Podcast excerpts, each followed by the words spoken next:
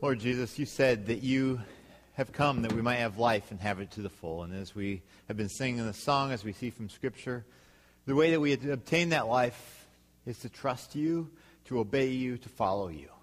And we know in this world there are many things that can pull our eyes off of you.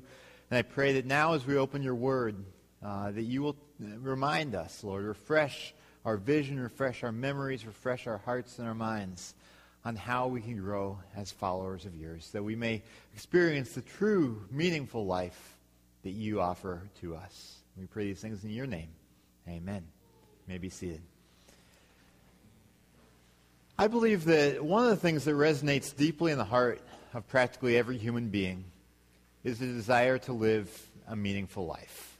A life that's characterized by a sense of purpose and fulfillment, a life that leaves um, a lasting legacy after a time on this earth is done, a life that is even a blessing to others, a life that causes us to enjoy getting up in the morning rather than dreading when that alarm clock goes off.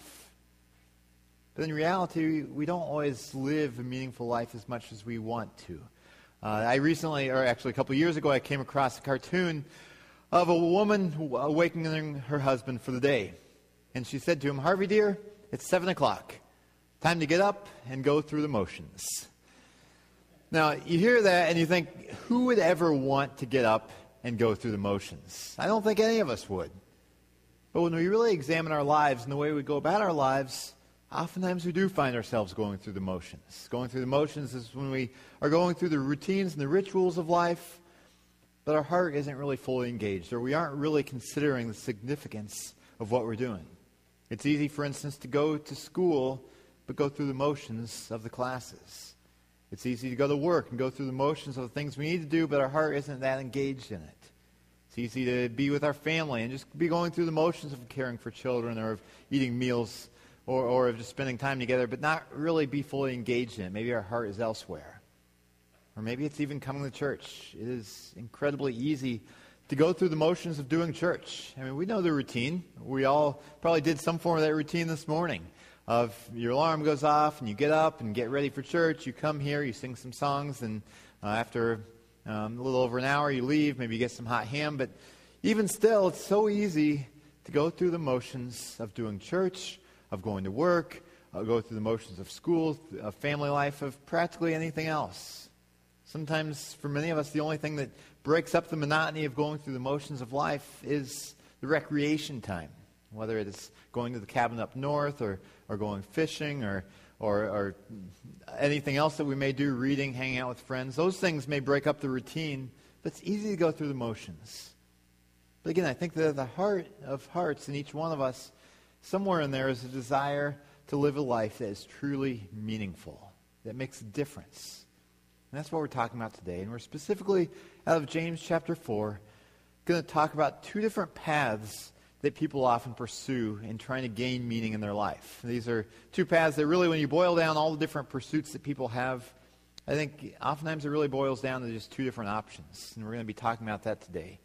I invite you to turn your Bibles to James 4. If you didn't bring a Bible with you but would like to follow along, there are Bibles in the, in the pews or the chairs in front of you. Uh, we're at the end of James chapter 4. And we're also near the end of our follower apps series. Follower apps is all about applications that we can make to our lives to help us to grow as followers of Jesus. After today, we have three more messages out of James chapter 5, and then we're going to be moving on to a new series, which you'll be hearing about soon. Uh, but today we're talking about those two different paths that are so easy to take. Uh, well, one, one is easy and common, the other is not quite as easy, not quite as common, but it's actually the path that does lead to that true, meaningful, lasting life. I invite you to follow along in your Bibles as I read this passage. It's James 4 13 through 17. I'm going to be reading uh, beginning in James 4, verse 13, where James says, Now listen, you who say, Today or tomorrow we will go to this or that city, spend a year there, carry on business, and make money. Why, you do not even know what will happen tomorrow. What is your life? You are a mist that appears for a little while and then vanishes. Instead, you ought to say, If it is the Lord's will, we will live and do this or that. As it is, you boast and brag all such boasting is evil. Anyone, then, who knows the good he ought to do and doesn't do it sins. Now, this is fairly classic James style here. He doesn't pull any punches, he doesn't sugarcoat things. He just lays things right out there. But he starts out, um, or really the main theme here is what I would call the follower's heart cry, the heart cry of a true follower's heart, which is saying, Not my will, but God's will. It's really the theme of what James is saying here. He's laying out a contrast where it's easy to want to follow our own personal will in our lives. But instead, a true follower of Christ will say, you know what? It's not about my will, it's about God's will. And Jesus is the model that we ought to follow in this. Because you think most specifically of Jesus' final night on earth. In the Garden of Gethsemane, it was a Garden of Olives. He was out there praying to God, uh, preparing for his crucifixion the next day. And he was saying, Father, if there's any way let this cup be taken from me. This cup is referring to the cup of God's wrath that was going to be poured out on Jesus when he died on the cross to pay for our sins. He said, If there's any way possible, let this cup be taken from me. Yet not my will, but yours be done. So Jesus is our model in this, and Jesus' uh, whole life was characterized by following God's will and not just his own personal selfish will. In fact, we see, uh, for instance, in John chapter 4, Jesus said, My food is to do the will of him who sent me and to finish his work. So Jesus' entire life was characterized by doing the will of his heavenly Father. And he calls us to have that same mentality, not our will, but his will. We see, uh, for instance, when in Luke chapter 9, when Jesus calls people to come follow him, he says, If anyone would come follow me, he must deny himself, take up his cross daily, and follow me. You hear that? It's a call to give up our own will, to surrender to God, and to live for God's will rather than our own personal will. So the heart cry of a follower of Christ will say, Not my will, but God's will. And we're going to look at the contrast between the two of those. First of all, we're going to see the emptiness of asserting our own personal will. There's an emptiness associated with that. But it's a very common popular philosophy in life that we need to assert our own will if we want to get anything good out of life. It's the mentality that says, you know what, no one else is really looking out for me. No one else really knows what I really desire and what I really want. So I need to look out for myself. And I'm going to figure out what goals I have in life. I'm going to plan and be diligent um, in order to achieve those goals. That's a very common mentality in our world today, just as it was back in the world of Jesus and James. And James is addressing people with this mentality when he says, Look, this is what many of you are saying. Today or tomorrow, we will go to this or that city. We'll spend a year there and carry on business and make money. He's talking about people who are setting out plans. Uh, they're coming up with a strategy of, okay, we're going to go here, we're going to do these things, and the outcome of it is that we're going to make money. Now, you read that and you think, what's wrong with that? I mean, we all plan. The reality is, it's responsible to do a, uh, at least some degree of planning in our lives. You don't want to live completely moment by moment, or you're going to miss some significant opportunities, and you, there's a level of responsibility that probably won't be there. Odds are good that if we went wherever you keep your calendar, uh, where, whether it's on a wall at home, whether it's on your smartphone, whether it's on a pile of post it notes just scattered around a desk or a table, odds are good that we would find that you have plans in place of some sort, even for the coming weeks. Maybe it's a doctor's appointment. Maybe it's a work commitment. Uh, maybe it's vacation Bible school that you're planning for that you have in your calendar. We, we all make plans in our lives. So we have the question of why is James coming down so hard on people who make plans? Well, the issue is what is their attitude behind the plans that they're making? Their attitude is revealed over in verse 16. Uh, James says, As it is, you boast and brag. All such boasting is evil. He's referring to here to the attitude that's oftentimes underlying these self-centered plans. That, that it's, it's built on a lot of self-confidence and our own ability to plan rather than a plan this bill out of dependence on God. I think that all of us can be guilty of this at times where we, we want to follow God, but at the same time, we make plans based on our own wisdom and our own desires rather than based on what God is telling us to do. Sometimes we don't even take the time to stop and seek God. I mean, this, this part of the letter is written to Christians. I mean, he refers to them as you. I mean, they're Christians who receive this letter, but they're living as if they don't need God, at least in the way that they plan for their lives. You could call them practical atheists. That they may come to the church on Sunday morning and worship God and say, God's great and I need God in my life. But then from Monday all the way through Saturday, they're living their lives as if they don't need God because they're making plans based on their own wisdom rather than God's wisdom. They're planning for their future based on their own confidence and their own abilities. Now, again, I want to clarify that the Bible doesn't speak against planning in and of itself.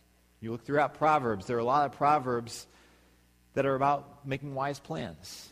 You look at the life of Jesus, he was definitely uh, in tune with God's Spirit, seeking God's will in everything he did. But you still see times where Jesus is even laying out plans. For instance, when he sent out uh, 72 of his followers on a little bit of a short-term missions trip, he, he, was, he gave them plans as far as where to go, as far as what to do and what not to do, what, what needs to be said. So he made some plans. You look at Paul in his letters, he was definitely making plans. And Paul, you can see throughout his letters, he's talking about, okay, I'm going to go to this place, then this place, then this place. He's making plans. So there's nothing inherently wrong with plans. But the issue is our attitude as we're going about making these plans. James is addressing people who are asserting their own personal will rather than seeking and submitting to God's will. When you look at Paul and his plans, he held his plans with an open hand, saying, God, if you're going to, if you want to interrupt my plans, so be it. That's fine. I'll follow you. And we see multiple times where Paul's plans were interrupted and, God, and, and Paul is willing to follow God rather than his previously determined plans. In verse 14, though, James gives the ultimate reason why we can't depend only on our own ability to plan. He says, Look, you don't even know what's going to happen tomorrow. You may think you know, but you really don't. Uh, between services, we were having a little Bible study on the same passage. And one of the things we talked about how is, you know, practically every day Things come along that interrupt our plans. In many ways, our lives are, are simply uh, all about how do we respond to the distractions and to the changes of plans that come our way. But we don't know what's going to happen tomorrow. He says, What is your life? You are a mist that appears for a little while and then vanishes. What he's referring to here could be called the brevity of life. Brevity comes from the word brief. He's talking about how incredibly brief our life on this earth is. He says, You're a mist that appears for a little while and then vanishes. Yesterday we had our annual spring work day, and it was a beautiful day weather weather-wise outside, and we had a good group of people here. We got a lot of work done, and for me that's always very encouraging and very enjoyable. Even though you uh, are weary at the end of it, it's fun to be together accomplishing a common goal. But during our lunchtime, we were reminiscing about last year's spring work day and how the weather was a little bit different because yesterday was perfectly nice and beautiful and clear. Last year, it started out very foggy. I mean, you can see that picture there. Uh, you can barely see uh, Robert and Ian in that picture because it's so foggy. Uh, and, and, I was just reminiscing about the fog and how it's very different than the clear day yesterday. And someone who was sitting near me said, You know, though, it was actually very nice to work uh, in that cool temperature and in the fog until the fog went away. then it warmed up quite a bit. But the, the fog went away. That's what oftentimes happens with fog. It's around for a few hours, and then the sun comes out and burns the fog off. It's here, and then it's gone. Think in the same way, you go outside on a cold winter day, you're all bundled up. But what happens as you breathe out in the cold weather? You can see your breath. It's the water vapor uh, that you're able to see, but it's not there for long. It's gone. It's the same thing if you have a frost that comes in the fall or in the spring. You see the frost out there in the morning when you wake up, but oftentimes within just an hour or two, the frost is gone. And these are the images that James is pointing to in this passage when he says that our life is but a mist or a vapor. It's here now, but it'll soon be gone. And uh, this can be a bit discouraging for us, but it's reality, and it should be a reminder for us of the fact that life is very brief. And we can't take anything for granted. And even our plans, we need to plan very wisely and humbly in dependence on God, knowing that, you know what? God's kind of like an air traffic controller. He sees everything that's going on. Where, I mean, if you think about an airport with the planes flying around, it would be very unsafe if the air traffic controller um, wasn't paying any attention. and The planes all try to do their own thing. You need someone who can see the bigger picture to help things na- navigate safely. That's what God functions as in our lives in terms of our plans, that we're looking to Him for navigation guidance. But again, when we look at our lives, when we look at the people around us, we see signs of the brevity of life everywhere. How brief life is, how it can be taken away in just a moment. I think of a friend I had in college. Her name was Amy. Uh, she was more, we had mutual friends, so I knew Amy, I mean, decently well, not super well, but I, I knew her. In my last year of college, uh, Amy was uh, taking private pilot's lessons. Uh, she failed to uh, navigate a landing of her plane successfully. Her plane crashed. She died. I mean, it was very shocking just how, in, in an instant. Amy, who we knew, we called her Jolly because she was always very happy, um, she was gone. I think of a good friend of one of Shelley's college, or uh, the husband of one of Shelley's good friends from college. He died a couple months ago of cancer. I mean, he was my age or a little bit younger. Even, even for people who are able to live to an older age, you still do not know what's going to happen next. You still don't know when the end is going to come. I think of my grandfather. I was very close to him growing up. Um, in the summer after my senior year of high school, I was helping him put up um, hay bales. Uh, he had had some sicknesses. He was pretty weak.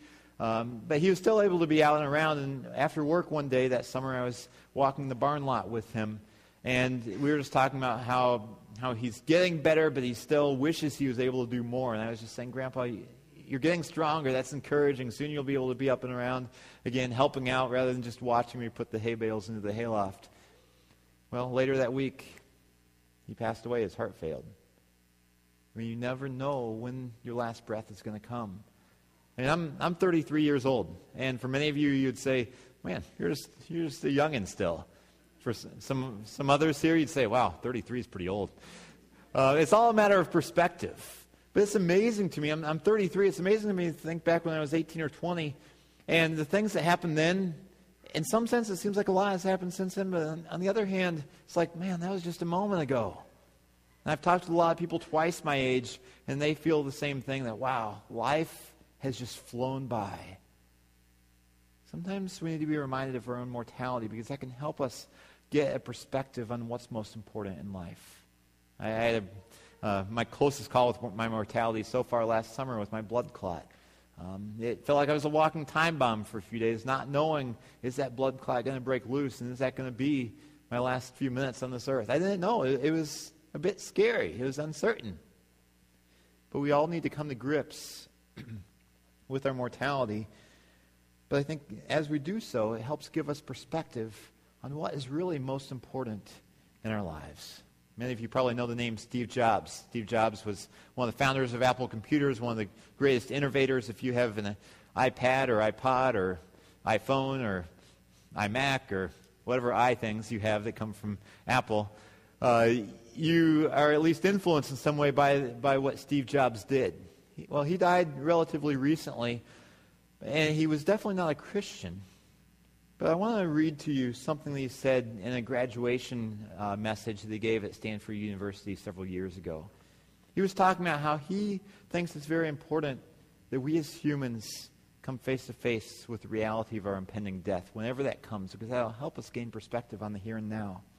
Steve Jobs said uh, to this, uh, these people about to graduate, he said, Remembering that I'll be dead soon is the most important tool I've ever encountered to help me make the big choices in life.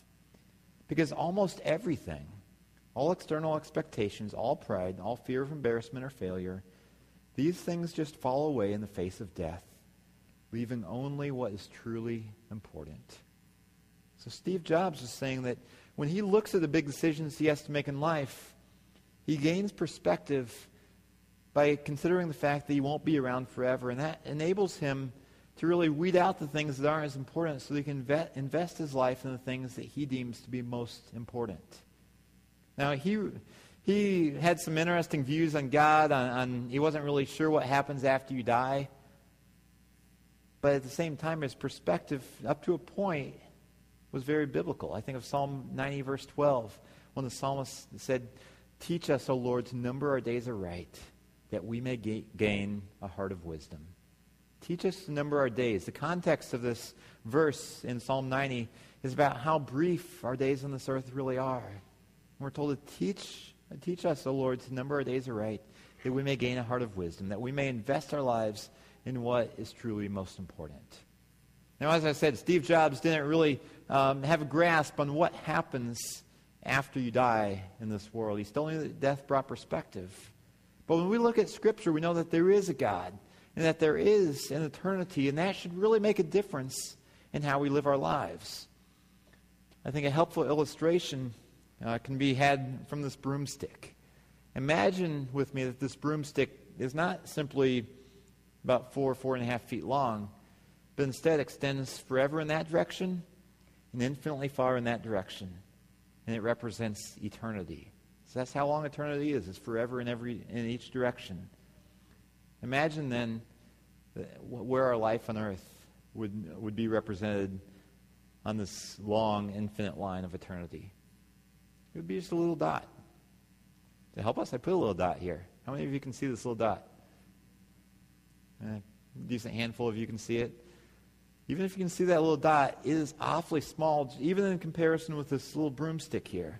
And it's so much smaller on the line of eternity that extends forever in each direction.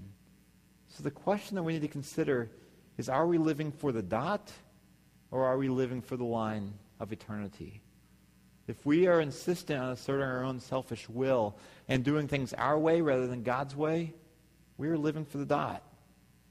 And even if we are in, incredibly successful on this earth in terms of making money, in terms of being influential and powerful, in terms of having a, not, a lot of notoriety and, and popularity, even if we have those things in this world, they will die with us unless we are living for greater purpose, for the eternal perspective rather than the temporal perspective. And I think that should be kind of sobering for us and just help give us a bit of a perspective of how do we live for the line and not for the dot. John Piper is a pastor up in Minneapolis. Uh, he, his father was a Baptist uh, pastor as well, and his father was also a, a pretty fiery evangelist and John Piper has a lot of stories from his childhood growing up with his father, who's an evangelist. And he tells a story of one time. Uh, there was, he was, his father was preaching in his hometown. if you can kind of picture the old school tent revivals, that's kind of the type of thing that his father did a lot. But his father was preaching in a church in his hometown. And there was a man in that town who was very well known for having a very hard heart towards God. People in this church had been praying for this man for many years. And to the shock of everyone there in that church on that night when John Piper's father was preaching, this man who'd been very hard hearted towards God for many years came into the church. And towards the end of the service, he walked forward the, during the closing hymn and started speaking with John Piper's father. John Piper's father took him by the hand uh, during that closing hymn, and as everyone was being dismissed, they sat in the front pew. And John Piper's dad shared the gospel with him. This man's heart was open to the gospel. This man responded to the gospel, this man came to saving faith in Jesus Christ. Now, you would think that would be a very joyful thing, and I think it was joyful in a sense to this man. But he was sitting there with John Piper's father. He was just in tears. And he said, I've wasted it. I've wasted it. What he's referring to is he knew that he was very near the end of his earthly life. He didn't have that many years left. He felt like he had wasted his life. He had assurance now of eternal life. But at the same time, he felt like he had wasted so much of the opportunities that had been there for him during his earthly life. I think this is a call for us to recognize that the gospel isn't just get a, get a hell free card. It's not hell insurance or fire insurance or something like that that'll benefit us in eternity, but not now. God is looking to work in and through us here and now. One of my favorite quotes comes from the movie Gladiator. Uh, many of you may be familiar with that movie. came out when I was in college. Uh, the main character in the movie is named Maximus. And at one point in the movie, Maximus has a line that has deeply impacted me in terms of focusing on the eternal perspective rather than the temporal perspective. Maximus says, What you do in life echoes in eternity. What you do in life echoes in eternity.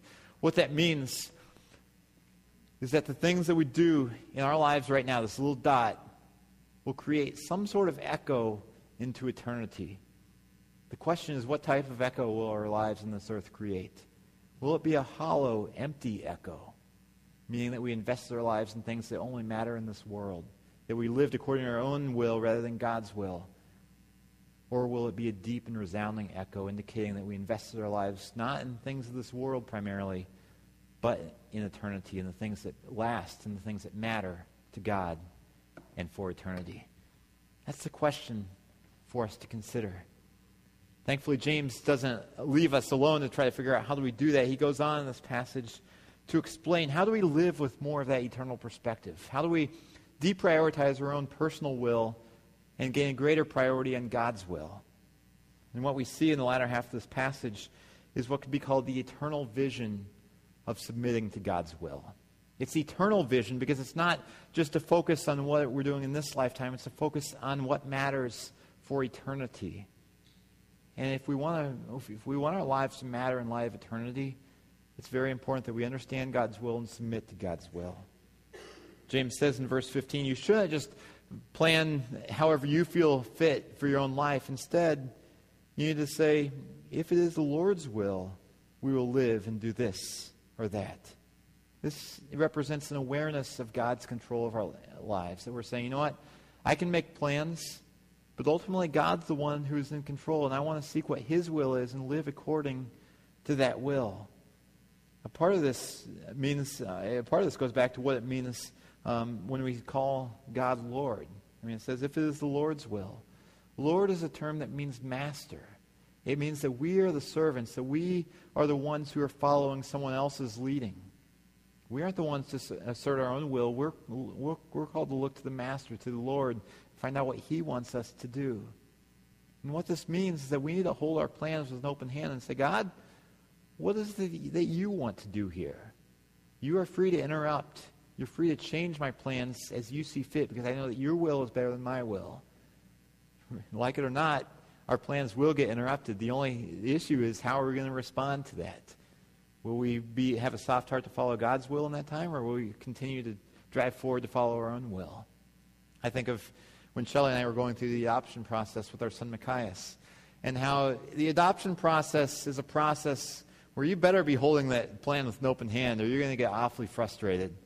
And even if you are trying to submit to God's timing and God's will, it's still easy to get frustrated because there's so much hurry up and wait in the adoption process, and so many things that you think, okay, this person just needs to get this paper in at this time, and then we'll be moving ahead. And there are so many things that happen in the adoption process that do not happen according to our own personal timetable. But, but we look, at, look back and see that God was working things out perfectly to bring the perfect son into our lives. I mean, if, it'd been, if, if our childbearing had been according to our plan, it would have been very different but we're very thankful that God had a better plan. And we're thankful that along the way we learned, sometimes through very hard circumstances, to trust in God's way and God's will rather than our own. Or many of you are, another, another example, many of you are familiar with how uh, right now we're in the process with Ozark Christian School uh, to hopefully host a preschool here in, in Frieden's building. I mean, OCS would be running the preschool, but it would just be hosted in one of the rooms downstairs. A relatively small affair, at least at the beginning. Uh, but we need approval from the city council in order to get the permit for them to host a school here. And we thought it was going to be a fairly easy process. And then uh, we had a city council meeting this last, uh, this last week. And we thought that, okay, we get the approval, and then they are able to start promoting it and getting enrollment and stuff. Well, there's a little bump in our plan uh, this last week. Uh, if you read an article in the newspaper, you saw a little bump in that plan. I don't think it's a big deal overall. I think we'll be able to get over that. But it was definitely a surprise at the council meeting to see the bump that came along. And I remember talking with Chris Austin, the main administrator uh, at OCS, after that city council meeting. And we were just talking about how, you know what, we had our plans, but evidently the plans that were called to follow now are a little bit different. But as, as we've been reflecting on that, as I've been seeing how more things are unfolding, I'm seeing that God has a greater plan. It's certainly not the easiest thing. It's not according to our plan. But I believe that God is doing something here. He, I mean, there are some more things that need to take place behind the scenes and need to be researched before we move ahead with that plan. But it's a reminder that God's the one who's ultimately in control. And our call is to submit to His will and His plan and not our own. Now, James closes out this passage in verse 17 by saying, Anyone then who knows the good he ought to do and doesn't do it sins. There are a couple of parts to this. One, James is saying you need to know what is good. I think a, a, synonym of this is saying not just knowing what is good, but you need to know what God's will is. But oftentimes we have a question in our lives of what is God's will? It's one of those classic questions that people really enjoy asking pastors is What's God's will for my life? What's God's will for me in this situation? And that is a very tricky, challenging question to ask because none of us are God. And at some point, there is a process of walking by faith, of trying to figure out the best we can what is God's will, but then once we figure that out, walk by faith in that direction. But to help us to try to figure out what is God's will in our life, I want to give us five questions that we can ask when we're faced with a decision and we're trying to figure, figure out is this God's will or not? Now, there's a lot more to consider besides these questions. And I mean, these aren't necessarily absolutes that, that always hold true. At least one of them is, but the rest may not be quite as much. But they're general principles that can help us discern what God's will is in our lives. Here's the first question Does this align with Scripture? Does this course I'm considering align with Scripture? This is the one absolute. That if our course of action does not line, line up with Scripture, we can be absolutely certain that that is not God's will. But I believe that a significant majority of God's will for our lives is already outlined right here in Scripture. Many times we don't think about it that way. We wonder what is God's exact personal will for my life right now in the 21st century. But a lot of what God wants us to do and how He wants us to live is already here. I think about someone who may theoretically come to me and ask me, uh, say, you know what, I'm in this conflicted relationship with someone else. What do you think God's will is for how, uh, what we do in this situation? You know what? God has already revealed a lot in Scripture about His will for how we handle conflict in our lives. And so the starting point for figuring out God's will is simply applying the principles and conflict resolution and peacemaking that He's already outlined. Or one of the other classic questions about God's will is do you think it's God's will for me to marry this person or that person? Well, I'm pretty sure in Scripture you're not going to see anywhere where it says, so and so, I want you to marry so and so. I mean, if, you, if you're alive here in the 21st century. But you will see a lot of principles in Scripture that reveal what God's will is for the marriage relationship. For instance, one, one clear question that comes directly from Scripture is Is this person a believer in Jesus Christ. Because if you are a believer in Christ and you're considering marrying someone who isn't, that's not right. You're not called, you're called to be equally yoked, not unequally yoked. So that's a clear picture of God's will right there in Scripture. I mean, you could also ask other questions that come from Scripture, such as Is this person growing Christ like character? If not, there should be concern over whether this is the right person for you to marry. One other thing that you can extrapolate from Scripture Scripture tells us that children are not to honor and respect their parents.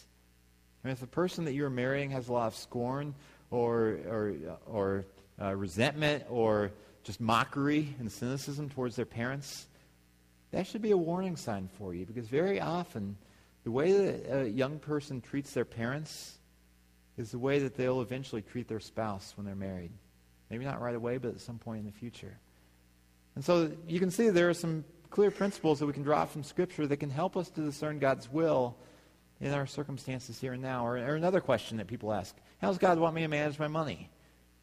Well, again, Scripture has a lot of principles for what God's will is for how we use our money. And so we need to go to Scripture and ask Does this thing I'm considering align with Scripture? If it doesn't, we can be, sure that's, that's our own personal will, not God's will for us. Second question when we're considering a course of action is this What is my motivation? Is my motivation primarily self centered in terms of feeding my pride or wanting my own pleasure or wanting fame for myself or wanting more power? Or is my motivation more about being a blessing to others, more about honoring God? Now, this isn't to say that we can't do anything in our lives that we enjoy. That's not what it's saying at all. But it is saying that if we have a tendency in our lives to prioritize ourselves and our own selfish motivations over what God wants, there's a problem there. So, what's our motivation? Thirdly, what are the unintended consequences of this decision? There can be a lot of good avenues and opportunities that are open to us that may seem like they're God's will for us. But when we really examine them, there may be some unintended consequences that polarize off our main priorities in life. You know, there are some certain priorities that all of us should try to live out in our lives. Things like uh, loving God faithfully and, and growing our walk with Him. Things like prioritizing and loving our family. Things like having a fruitful ministry to, whether it's in church or in our neighborhood or somewhere, that we should have, a, have some ministry going on. But if we see an opportunity that seems like a good opportunity, but it actually is going to have unintended consequences that have negative influences on some of our main priorities in life, we should seriously question if that's really God's will for us. I was faced with this question uh, a couple months ago, had an opportunity uh, to join um, the, the Wisconsin board for an organization called Gift of Adoption. Gift of Adoption is an agency that um, grants um, financial grants to families in the adoption process. It's kind of like our Forever Families ministry here at Freedom's but on a much larger scale. And Shelley and I had been acquainted, with Gift of Adoption for a couple years. We'd been able to speak at, a, at several of their fundraising events. Uh, we got to know the CEO of the organization, and um, through her, um, got to talk with the, the head of the board for Gift of Adoption here in Wisconsin. And he invited me to join the board um, here in Wisconsin of this organization. And at first I was thinking, man, this is a great opportunity. It's an opportunity to, to further the cause of adoption. It's an opportunity to um, help families like us who have been in the adoption process. And it's also an opportunity to, to hopefully be a witness for Christ to people who need Christ, because Gift of Adoption is not specifically a Christian organization. I thought, hey, working with uh, some, some of the top business people in Milwaukee and, and other parts of the state could be a great way to be a witness for Christ here. So, so I left my initial meeting uh, with this man, thinking, okay, I think I'm going to do this. I just need to think and pray about it a little bit more and talk with Shelly, and then I'll get back to you with a decision. Well, the next couple weeks, I began to process this, thinking, you know what, it is a great opportunity. But there are some consequences if I take this position, this role, that would, that would be detrimental to some of my other main priorities in life. One thing is, I don't have a ton of free time just floating around there that I can allocate all kinds of new things to. I knew that if I dedicate myself to being on the board of Gift of Adoption, it was going to take time away from probably, probably my family or possibly my ministry here at Freedom's.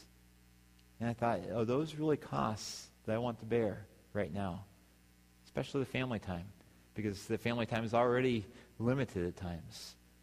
I also realized, you know what, this is a time where I've really been planning to invest more ministry time in the Port Washington community. I mean, reaching out to people right around here, uh, building relationships with people uh, to help the gospel get out here.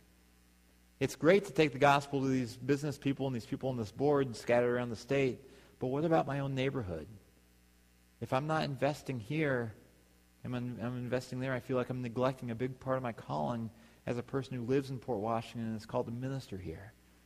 And so I had to make the difficult decision and say no to the opportunity to be on the board. The, the, it's, the opportunity is still out there. I mean, and the, the president of the board said, you know, I understand that this is a really hard decision for you. I respect the care that you've taken in this, and, and the opportunity is still there if you ever want it. Um, but I had to say no because of the unintended consequences. There was a good opportunity, it would uh, take my focus away from other more important priorities in life. So we need to consider unintended consequences as, we're trying to discern God's will in our lives. Fourthly, we need to ask, how does this influence other people around me? You know, there really aren't many things that last for eternity. God is eternal. God's word is eternal. I mean, in Scripture, it appears that the angels are eternal and people are eternal. Almost everything else you see in this world besides people are not going to last forever and this church building's not going to last forever. Uh, the places where we work, our homes. I mean, we can invest a lot of time and effort into our homes and into our cars, and they're making money. That stuff doesn't last forever. But people do. So we need to ask how does this course of action I'm considering influence people, especially in light of eternity? C.S. Lewis is one of my favorite authors, and he's written a classic passage on this idea that people are eternal. I want to read it to you. He says, There are no ordinary people. You have never talked to a mere mortal. Nations, cultures, arts, civilizations, these are mortal, and their life is to ours as the life of a gnat. But it is immortals whom we joke with, work with, marry, snub, and exploit. Immortal horrors or everlasting splendors. Then in a different section of the same um, passage, he's talking about heaven and hell and he says, All day long, we are in some degree helping each other to one or the other of these destinations. And so, as we're considering different courses of life, or courses of action their life could take, we need to ask how does this influence people around me? Is this course of action going to help people grow closer to Christ? Or is it going to tarnish people's view of Christ? Final question we need to ask is what brings the most glory to God? Our ultimate reason for living on this earth is to bring glory to God. 1 Corinthians 10, Paul says, So whether you eat or drink, whatever you do, do it all for the glory of God. In Isaiah 48, uh, God says, I will not share my glory with anyone else. God wants glory for himself. And if we are going to pursue a course of action that brings glory, more glory to us or to anything on this world, there's a problem with that. Our call is to bring glory to God. And so we should pursue the courses of action that are going to bring the most glory to God possible. And along the way, as we're trying to seek God's will for our lives, it's important that we do seek out godly counsel, other Christians who are mature in their walk with God, who can give us their advice as well, tell us if we're off base or not. And prayer is also an incredibly valuable component of seeking God's will, just to, to help us directly communicate to God, asking God, what is it that you want for me? By the way, I encourage us to use these other questions as well when we're seeking God's will. And uh, James closes out this passage and says, once you know the good that you ought to do, you need to do it. It's not enough just to know it, you need to actually live it out. I want to close today with two questions for us as we're talking about our own mortality. Uh, I want you to think about your funeral. Odds are good unless Jesus returns soon. We're all going to have a funeral at some point, whether sooner or later. Think about your funeral. I want you to think about what do you want said of you at your funeral? What do you want said of you at your own funeral? For some people, there may be things said or maybe just thought at their funeral of, well, they were really devoted to their work. You know, they really didn't spend that much time with their family, uh, but they did leave a good inheritance for their children. Man, their first love was fishing. They cared more about keeping a clean house than about enjoying their children. I mean, there could be all kinds of things like that. Or the alternative is, you know, they really loved their family a lot. They deeply loved God. They were willing to follow God no matter what it cost them. Many of you uh, probably saw the Not a Fan DVDs uh, that we had going a couple months ago. Uh, picture the last DVD there. There's Eric, a young man who's passed away, God radically transformed his life. Think back to that funeral scene if you saw those. It's a funeral scene where you have many, many people who stand up during the course of that funeral and testify to how God worked through Eric to bless their lives. I don't know about you, but that's the type of funeral I would want. Whether people are saying that verbally or just whether God knows that, that God has worked that He has worked through me to impact their lives. I don't want to waste my life just focusing on things in this world.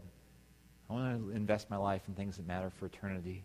My prayer is that everyone, all of us here, would have that same mentality. So, what do you want said of you at your funeral? The second question is, what do you want God to say to you at the great judgment? There's going to be a time when we're all standing before God in judgment. After and that time after our life on this earth is done, we're going to be standing before God. If our faith is in Christ, we don't have to fear condemnation because Christ has already paid the penalty we deserve for our sins. But we all still will be held accountable for how we steward our lives, what we do with the, with the, um, the opportunities and the gifts and the resources God has given us. So what's he going to say to us? Is he going to say, you know, you did a lot of nice things there on that earth, but it's really about you. You were trying to live out your own personal will. You, you, even as you're involved in church or in ministry, is more about you than about me.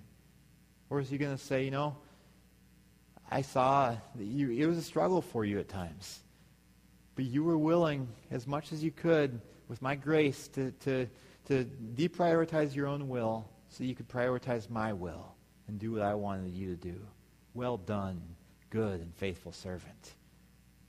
I don't know about you, but I, I would rather have the latter. I'd rather have well done, good and faithful servant because I prioritize God's will and prioritize eternity over this lifetime.